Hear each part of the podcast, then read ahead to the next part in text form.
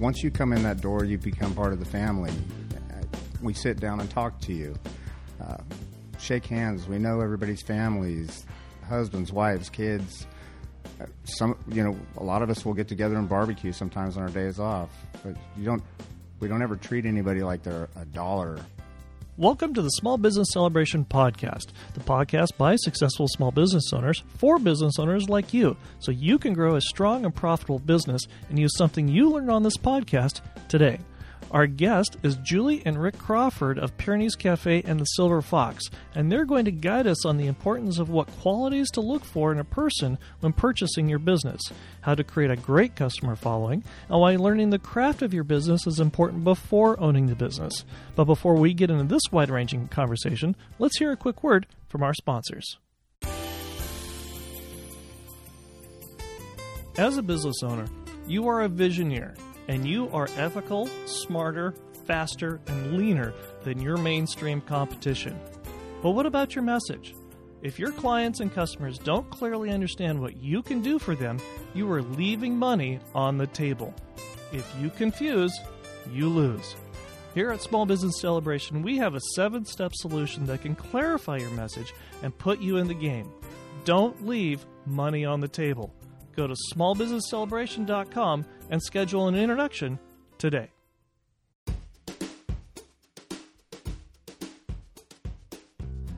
Tim McNeely with Lifestone Wealth Management understands that most entrepreneurs like you simply want to make a difference in the lives of the people they love and the causes they care about. In order to do that, you need assistance in solving all of your unique financial needs. The problem is, your current financial advisor wants to talk about what a great job they are doing managing your investment portfolio, and that can leave you feeling frustrated and misunderstood. Tim believes you deserve financial advice that moves beyond your portfolio. Tim understands that you need advice on minimizing taxes, taking care of the next generation, and protecting your hard earned assets, all while supporting the causes you are passionate about. That is why, for the last 20 years, Tim has focused on providing advice beyond investments. Here's how it works First, you and Tim meet, and he learns what really matters to you. Then, Tim presents a plan for moving forward, making real progress towards achieving your most important goals. To get started, contact Tim at lifestonewm.com. That's lifestonewm.com. And start making a difference in the lives of the people you love and the causes you care about. Welcome, fellow business owners. I'm Michael Roberts here with the with the Small Business Celebration podcast. Now, if you hear a little bit of an echo and you hear some sounds in the background that sound like a restaurant, well, you're correct. We are here at the Pyrenees Cafe, and our guests today are Rod and Julie Crawford. Welcome to the show. Hey, Thank you. Thanks for having us. Rod and Julie have they own a pair of businesses. They own the Pyrenees Cafe and the Silver Fox Bar. And uh, did I get the name of that right? The Silver Fox Starlight Lounge. Starlight Lounge. I like that name even better. And these and Rod and Julie have gone ahead and they've won numerous awards and including Best New Bar in Bakersfield by the Bakersfield Downtown Business Association. They have been in the New Yorker Magazine, the Kitchen Magazine, the, the Cook's Cutlery, and they've won all kinds of wonderful awards and, and have done all kinds of great things. And they've taken over a, a, restaurant that is very much a Bakersfield staple that has been here forever. And they have not only done well with the restaurant, in my opinion, they've actually improved it and made it even better. First of all, I have to ask what prompted the two of you to get into the restaurant business? Well, I'm in the restaurant business because when I was 15 years old, my mom took me to Rosemary's Creamery. Or actually, it was Leatherby's then, and sat through my interview with me and lied and told Rosemary I was 16. and honestly, I've been working in restaurants for the rest of my life. That's really all I know how to do, you know. So the only place to go when you're working in a restaurant is to be the owner of a restaurant. Mm-hmm. I mean, that's kind of when you're climbing the ladder, that's where the ladder ends. Sure. that's where you want to be. Sure. Exactly. Exactly. So that was how I ended up. I just got into it, loved it, stayed in it. Did you? What was your experience with the Pyrenees Cafe before you bought it? Uh, I worked here um, for five years, Mm-hmm. and it came up for sale, and I did try to buy it, but the, I had nowhere near as much money as a lot of my competitors did. So I ended up um, leaving after a few months. I didn't like how the restaurant was being run, and I went over and worked with, at Narducci's for 10 years. Mm-hmm. And then uh, the restaurant was coming available again, Mm-hmm. and we ended up being able to buy it 10 years later. Excellent. And Rod, what did you? How did you get into the restaurant business? I worked in quite a few restaurants growing up, Uh, starting out at one of the oldest Mexican restaurants in town, Sinaloa's, okay. and then went to Rose's Italian restaurant, and uh, ran a few pizza places in town, Trader Steak and Baked Pizzas, Mm-hmm. and then that lasted till I was about 21, and then went into manufacturing, and up until the point where I met uh, my wife Julie. I kind of married into this, not even expecting to actually work in a restaurant ever again. And at what point did you purchase the the Silver Fox? That was just a little over two years after we took over Pyrenees. Uh huh. And what prompted the purchase of the Silver Fox? A lot of pushiness from our realtor. Yeah, yeah. We we had tossed the idea around, but we had gotten to the point where Pyrenees was now paying for itself, Mm-hmm. and we'd worked so hard to get to this point. Mm-hmm. And our realtor Leslie kept coming at us. I really think you need to check this place out. And I was like, God, we really need another place like we need a hole in the head. You know, it's like we're so tired already. How how can we make this second thing happen? Sure. And I think we went and looked at it three or four times. And the owner of the building really knew my wife, Right. Uh, knew what she was capable of. And she was having a hard time having to move out of. She had health issues and things that were going on. Mhm. And she had a lot of offers on that place. But we kind of got it the same way that we got Pyrenees. The owners really loved my wife, knew what she was capable of, knew that she loved what she did and that she would take care of it. Mm, and she made us a deal that we couldn't refuse. sure. I mean, it was really we just we could not refuse it, and we were going to own that building. We don't own the Pyrenees building. Mm-hmm. We're in a really good lease, Okay. You know, Sure. but that we were going to own, and we were going to own a piece of downtown that was, that right now is really up and coming. Right. So So we both loved the Silver Fox. As you know, when we were younger, we spent a lot of time at the Silver Fox.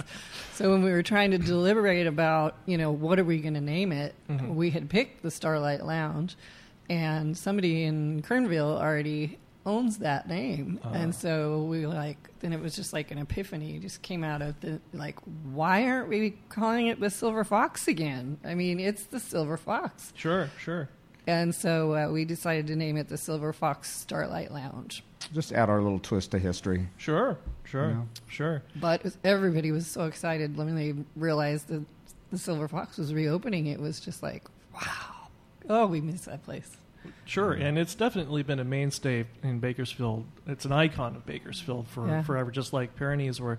And one of the things that prompted me to want to interview the two of you is that it's one thing to start a business from scratch and build it up into a successful business, but it's something else to take an existing business that's doing okay, that's doing all right, and purchase that business and turning around is the wrong phrase for it but improve and be turn that moderately successful business into a profitable successful business. What was some of the processes or, or what are some of the things that you did to make that happen? First thing we did, we had to come in and kind of remodel, kind of, you know, paint, plaster, try and maintain the esthetics Mhm. of the building because we didn't want it to feel. They're both really old places. Pyrenees was built in 1901 or the late 1800s. Sure. The Silver Fox was built in the 40s, and Mhm. so you wanted we. It was important to us to kind of hold on to the history of it and Mm. make it feel like you're still walking back into the past.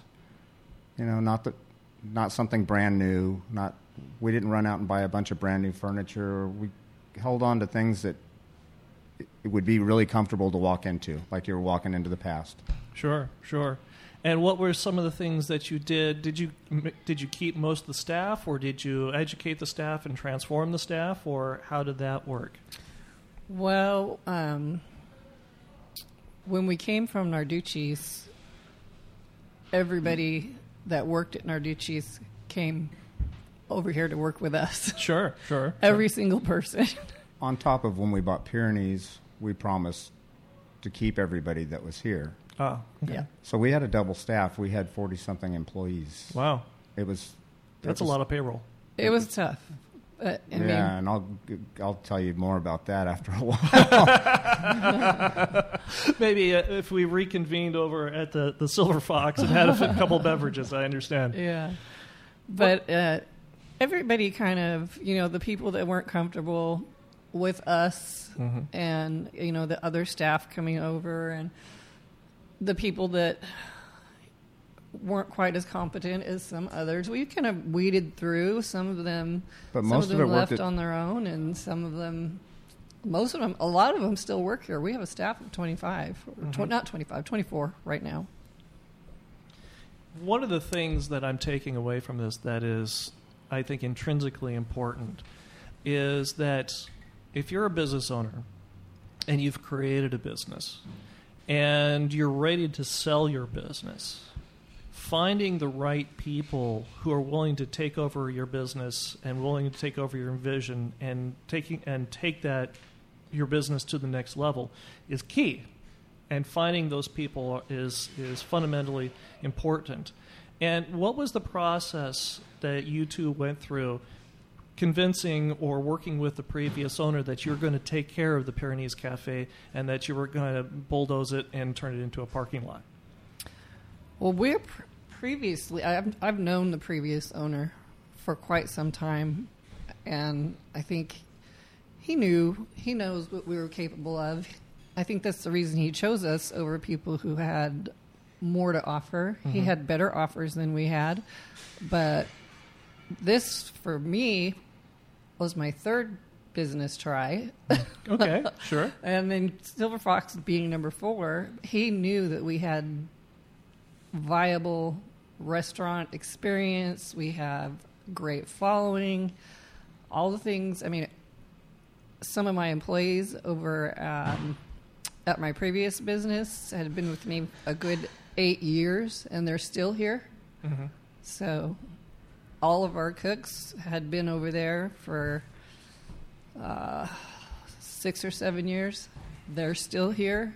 So Nice. I think he knew that we would cherish it, love it, keep the tradition of it. I mean, and I was, I think that was why he chose us. Sure. One of the things that makes the Pyrenees Cafe special is the way that you interact with the customers and the way that you've created a following. Because there are other Basque restaurants within you know within blocks that people have a choice to go to. And yes, there are people there are a lot of us that like to frequent all of them because we love Basque food.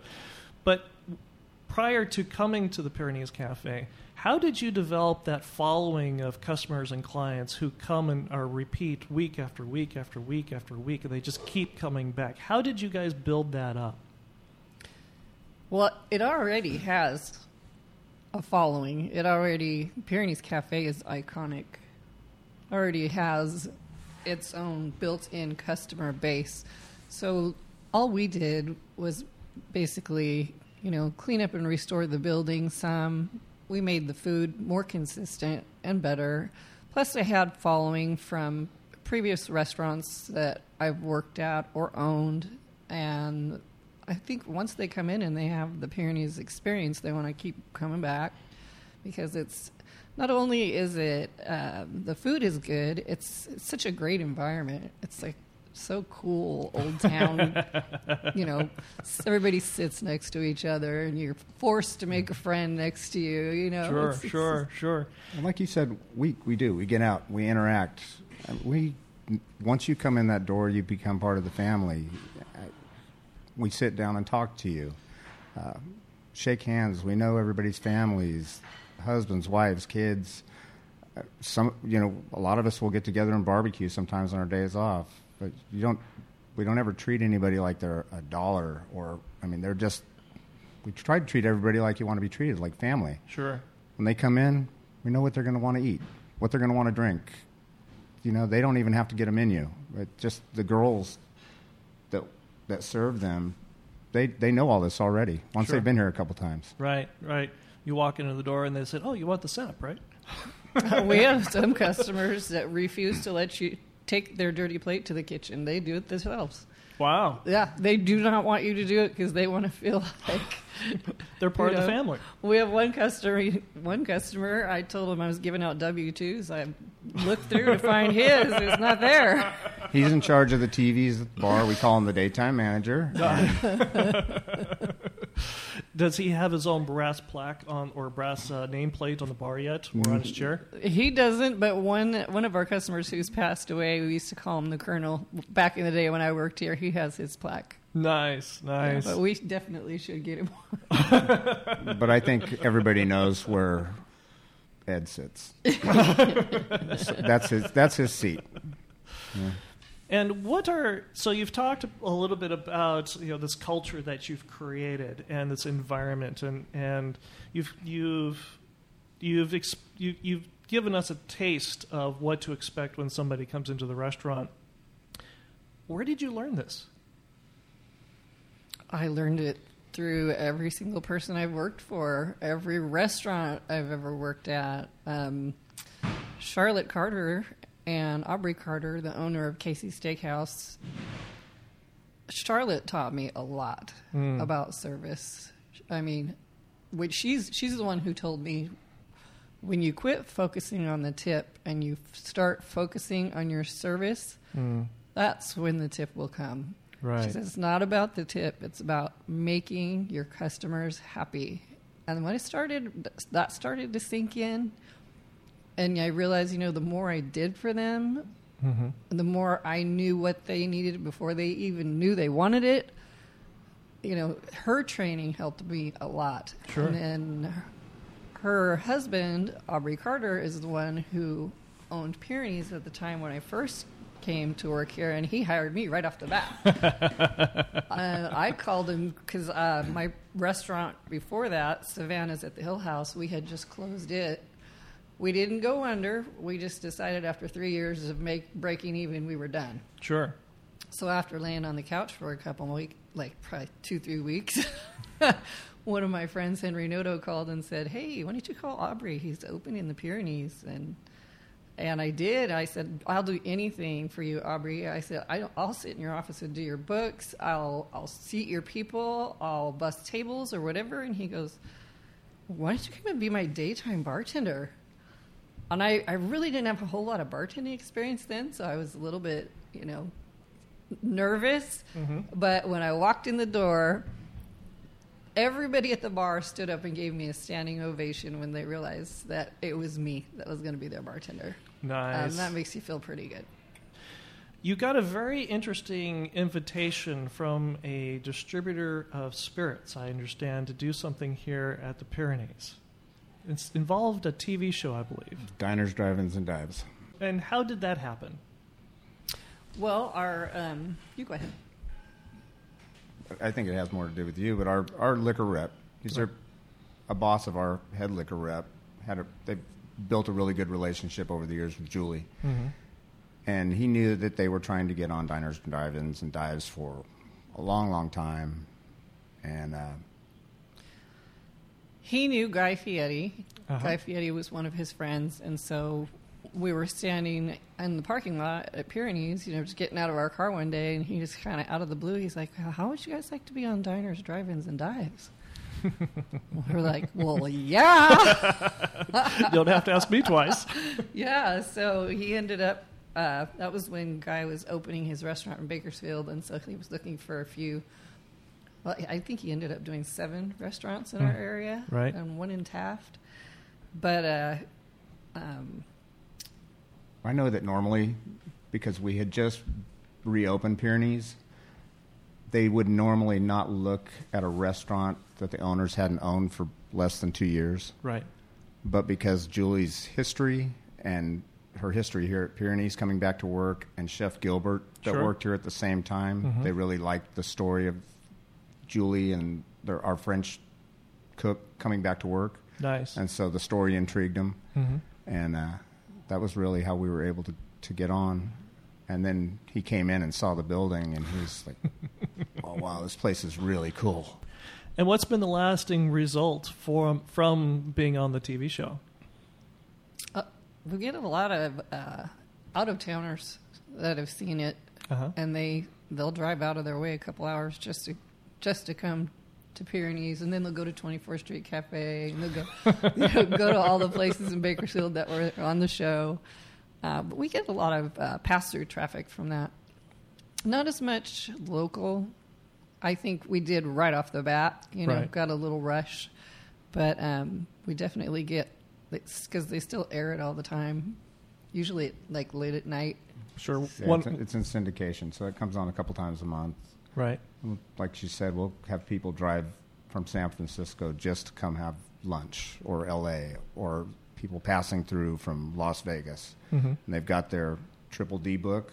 And they'll come in and they'll want to get Julie to sign it. They want to take a picture in front of the sign, you know. And I mean, they've got hundreds of places that they stop. Sure.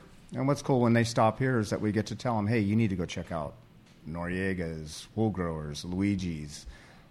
You know, check out all these awesome Arizona 24th Street. Yeah, yeah, Arizona Cafe. I mean, Everything. yeah, this is there's this a lot area. of good old family restaurants here. Sure. A lot of people don't know, especially if you're on the west side of the 99. Right. A lot of people over there that have just moved here to town have no idea that this area even exists. Right. Right. We're very much a destination place to come you have to want to come here. Yes. You do. Right. You do. I mean, it's a, it's a much older. yeah. Nobody drives by here and goes, "Ooh, let's stop there. That place looks inviting. But once This you, is a great neighborhood." but wa- once you walk inside every one of these places, Right. then you get it. Right. you know? Right. It's like, okay, this is cool. You're not going to get anything like this in any other part of town. a lot of people know that the restaurant business can be challenging.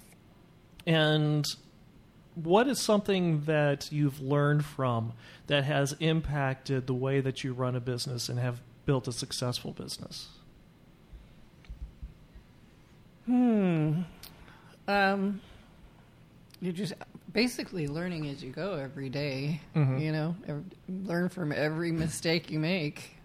Sure, but what's a what's a mistake that you've had that's that's had a lasting impression on you that uh, sticks with you that you go, you know what, don't do this ever because Yeah, don't file your taxes one day late. That's for sure. Uh, there's so much uh, that goes on behind the scenes Mhm. that the customer doesn't see or isn't aware of. Um, I've learned not to uh, reply to my customers on Yelp. That's a bad thing. okay, If Okay. you get somebody that's unhappy, do not reply. Just let it go. sure, sure, and why? Just out of curiosity, why is that? Uh, because it just turns into a Yelp war. you Ah. can't. It doesn't matter what you say or anything. Right, right. They're right. still. They're still. I don't know. And how about you, Rod? What what is there something that you've learned? You know, that's that's been a challenge in the past that you've learned from that has impacted the way you continue to do business. God. patience. Patience is a hard one for me. I am very, very impatient. Uh huh. Uh huh. What you don't say on social media. Yeah, yeah. I'm very big in social media, Right. and I've had to learn to keep my mouth shut, keep my personal opinions to myself. Uh huh. Uh huh. You know, I mean, whether it's political, religious, whatever. I just really try to focus on our restaurants and our businesses and keep my personal life separate because we can all agree to disagree Mhm. and all get along and have different opinions, Sure. you know. But at the end of the day, we all want to be happy together. Right. And have a good food and a good drink. Yeah. Yeah, that's, Yeah. that's what we're And here for. that- that's really the people most happy. important part. You get, and we got to remember that. You know, that's our job. That's why we're here. That's why people come. They want to be taken care of. So, And we chose it. Has there ever been a book or something that you've read that has made a big impact on the way you do business? you know, I was thinking about that, and I didn't have an answer, but it did occur to me. I didn't read the book, but I I watched uh, a clip from it, and I can't remember. I think it's the guy who owned Farrell's, Okay. and he wrote a book called "Give 'Em the Pickle." Okay. and it's about you know the restaurant business. Uh, he had an employee that a customer asked asked for extra pickle, and he's like, "I'm sorry, sir, but we only put one pickle." And uh, he, the whole book is about you know if they ask for another pickle, give them the pickle. Sure. Your job is to make them happy. right. Right. So when I watched that, that had a big impact on how I thought about things. Also, sure. Sure. Let them eat cake. they want cake, you give them cake. exactly, exactly. There are some people out there that have always wanted to own a restaurant. What advice, other than don't, uh, what would you give somebody who is interested in opening up a restaurant or a bar? I think you're going to have to do something that, that you're familiar with, Mhm. that you know, that you love. I hear people say, you know, live your dream, go out and do exactly what you want. Well, if you don't know anything about that dream, you're not going to succeed, Right. for one. You might just throw your money right down a hole. Sure, sure, sure. I see that happen a lot too. We we have lots and lots of customers and friends that "Oh wow, this is going to be great. We're going to open the doors. People are going to come streaming in. Food's going to come out of the kitchen just right on time, and we're, you know, the bar is going to make money hand over fist, and and maybe you know it might." For the first month or two, until you make a few mistakes and Sure. make a few people unhappy and you know it takes even even with our restaurant experience hmm you know the first year everybody is so judgmental and so it takes it takes a good two years to settle in before everybody just kind of leaves you alone you know just Right. to do your business instead of you know if it were me i'd do that or Everybody. That was kind of the joke. We were going to make a T-shirt. You know what I'd do if I were you? you know, and it, it took me a long time. But I would come home so sensitive at for a year, you know, from the criticism of everybody, and it took a long time to grow a thick skin because I knew in my heart and my wife hmm we're doing everything we can, and it takes a while to work the bugs out. even and- in a place you're familiar with it still takes a while Yeah. Now that you're starting to have some success or having success with the Pyrenees Cafe and the Silver Fox, what are you doing with that success? We're trying to trying to take a little free time for ourselves and our family, Mm-hmm. spend time with friends out of the restaurant and the bar because if we're here you can't really stop to have fun Mm. even though both places are really fun to be at you're always focused on what's going on with everybody else around you Mm. and if some if you see something that might not be getting done quite right you can't really relax Sure. and so just being home for a day or going out of town, going to the boat, the beach, the mountains, camping. What are some of the ex- camping excursions you've taken? Well, we go to Soda Flats with one of our friends, Lloyd Rouse. His family has a he his family and another family. They have a historic cabin up there, Nice. and so we fly in in a helicopter and or they hike in. I'm not hiking in. I'm flying in. Just flying in in a helicopter, you realize how hard it would be to hike in with all your gear. Sure. Um, I'm not doing that. I'm I'm 50. I got a bad back, a bad leg. It's not happening. Sure, sure. The gimp's not hype. Very good. And, and uh, what what other excursions or vacations do you guys like to take? Uh, we go to Hawaii usually in January if my parents invite us. And we'll stay with them on their timeshare. Uh, It's just nice because we can take our daughter. So, Uh-huh. you know, it's not only do we get to have a little free time because grandma and grandpa are there, then, you know, we also get to take her to see things and do things that she's never done. You know, she's determined not to swim with the sharks, but She loves the shark movies, but she won't swim with the sharks. she did swim with the dolphins, though. She's done that twice. That's pretty cool. Last year being one of our first trips that we really decided to take off on and went to Hawaii. The first morning we were there, we were up about 7.30 in the morning and slightly after 8 o'clock our phones went off letting us know that there was a missile on the way to Hawaii. And uh, Take cover. take cover. yeah. You talk about the worst first morning of For- deciding to go anywhere, you know, and you think this is our first day on vacation and we're going to die. Yeah. Where do you take cover on a golf course? and we were with the folks, so we were kind of determined to be good and not really have a lot of cocktails or anything like that. Oh, mm-hmm. that went right out the window after we realized that it was a false alarm.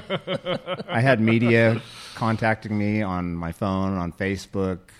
I think we were on Fox News and different channels. And I'd call. They, they wanted to do an interview, and I said, "Listen, I'm by the pool. I've had cocktails. I don't have a shirt on, and like, no And he has- problem." and, oh, and he has a belly button ring now. Everybody knows it. and the six-year-old that he was so afraid he was going to lose two hours early, he like turned the phone away because she kept bouncing the ball off the back of his head while he's trying to do his Facebook. So he turns the phone away, knocks her out of the way. oh, sorry, lost you there for a minute. Just thought she was going to die two hours before. Now he's going to kill her. Are you planning on opening up another restaurant, another venture, or are you happy where you're at, or are you planning on, or are you willing to roll the dice and try something new? That depends on who you ask. I want to own the world. My wife's tired and says, I'm done. he keeps looking and looking. He's like, "Oh, well, this place is for sale, or that place is for sale. Well, just come look at us." I said, "Are you trying to kill me?" But it would have to be something with a lot of history. Sure. I'm not going to open up in a strip mall in some steel building, some fabricate, prefabricated something. Right. And so finding that right place in Bakersfield because there is not a lot, Mm-hmm. it'll have to be something really special. Sure. And I'm not sure if it would be a restaurant again because it does take so much to do. Sure. and our other bar, the Silver Fox, it's a lot more simple. Sure, sure. Well, and and there is a certain business philosophy called diversification of interests, and Yeah. so you know that that might be something to employ at this point as well. Yeah, absolutely, absolutely. Well, this interview has been fantastic. It's been very entertaining. It's been informative, and I want to thank you on behalf of all of our visionaries here at Small Business Celebration. Thank you for being on the podcast. We really appreciated it. Well, Well, thank you for Thanks having for us. having us. It was fun. Well, good. And before we go away, uh, how can people find you here at the Pyrenees Cafe and the Silver Fox? Well, Well, we're always at the Pyrenees Cafe Monday through Friday for sure, from about ten thirty to three. We have to pick up our seven-year-old at three for school, so we're usually here at, during those times. At the Silver Fox, we're there from nine a.m. to ten a.m. Always. Um, and then we're in intermittently throughout the day. Yeah. And then they can uh, call each restaurant. Uh, the Silver Fox phone number is 661. 447 4147. Yep. And then Pyrenees is 661 323 0053. And what's the for those who have never experienced the Pyrenees Cafe or the Silver Fox? What are their addresses? Pyrenees Cafe is 601 Sumner Street. Bakersfield, California, 93305. And the Silver Fox is 718th Street, Bakersfield, California, 93301. And if people want to follow you on social media and see that wonderful Facebook interview that you did, that you turned the camera away when your daughter was beating you upside the head with the beach ball, uh, how, how, how can they find you on social media? We we have I basically just do a lot of Facebooking and the Silver Fox Starlight Lounge has its own page and Pyrenees Cafe has its own page and daily we're always updating stuff, letting people know what's going on. We're even promoting other people's businesses on there also. And telling stories about history, like Sinaloa's that just closed. Um, yeah, we just like to be supportive of everybody. It's it takes an army, Sure. you know. Thank you both very much for being on the ca- podcast. We really sincerely appreciate it, and we look forward to following you guys on social media. And if you are interested in learning more about about the Pyrenees Cafe, again, you can find them on social media on Facebook and also the Starlight Lounge as well. So, excuse me, the Silver Fox, the Starlight Lounge. You can also follow them on Facebook. Thank you very much for being on the podcast, and we look forward to talking again soon. Thank you. Thank very you. Much. I've been asked, who is a visioneer?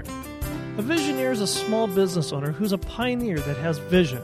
A visioneer is someone willing to see the world not as it is, but as it could be, and is willing to do something about it. A visioneer is ethical, smarter, faster, and leaner than the mainstream competition. A visioneer gives value first because visioneers are in business for the long haul. Visionaries understand the difference between saving money and earning a profit. Visionaries define their destiny. Visionaries create their own luck. Visionaries surround themselves with successful, like minded people. Visionaries are renegades who defy the mainstream competition and are ready to change the world. Are you a visioneer? Become a visioneer by joining the tribe on Small Business Celebrations Facebook page and on Instagram today.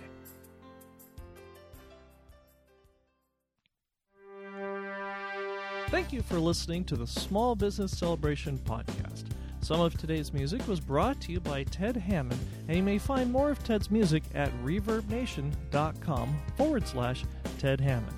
And that's reverbnation.com forward slash Ted Hammond. Also, if you enjoyed this episode and gained some insight from it for your business, subscribe to this podcast at itunes.com forward slash small business celebration and give us a five star review. If there is a business in the California San Joaquin Valley you'd like us to interview, reach out to us on Facebook and let us know. Until next time, I am your host, Michael Roberts of the Small Business Celebration Podcast, and we wish you a strong and profitable business.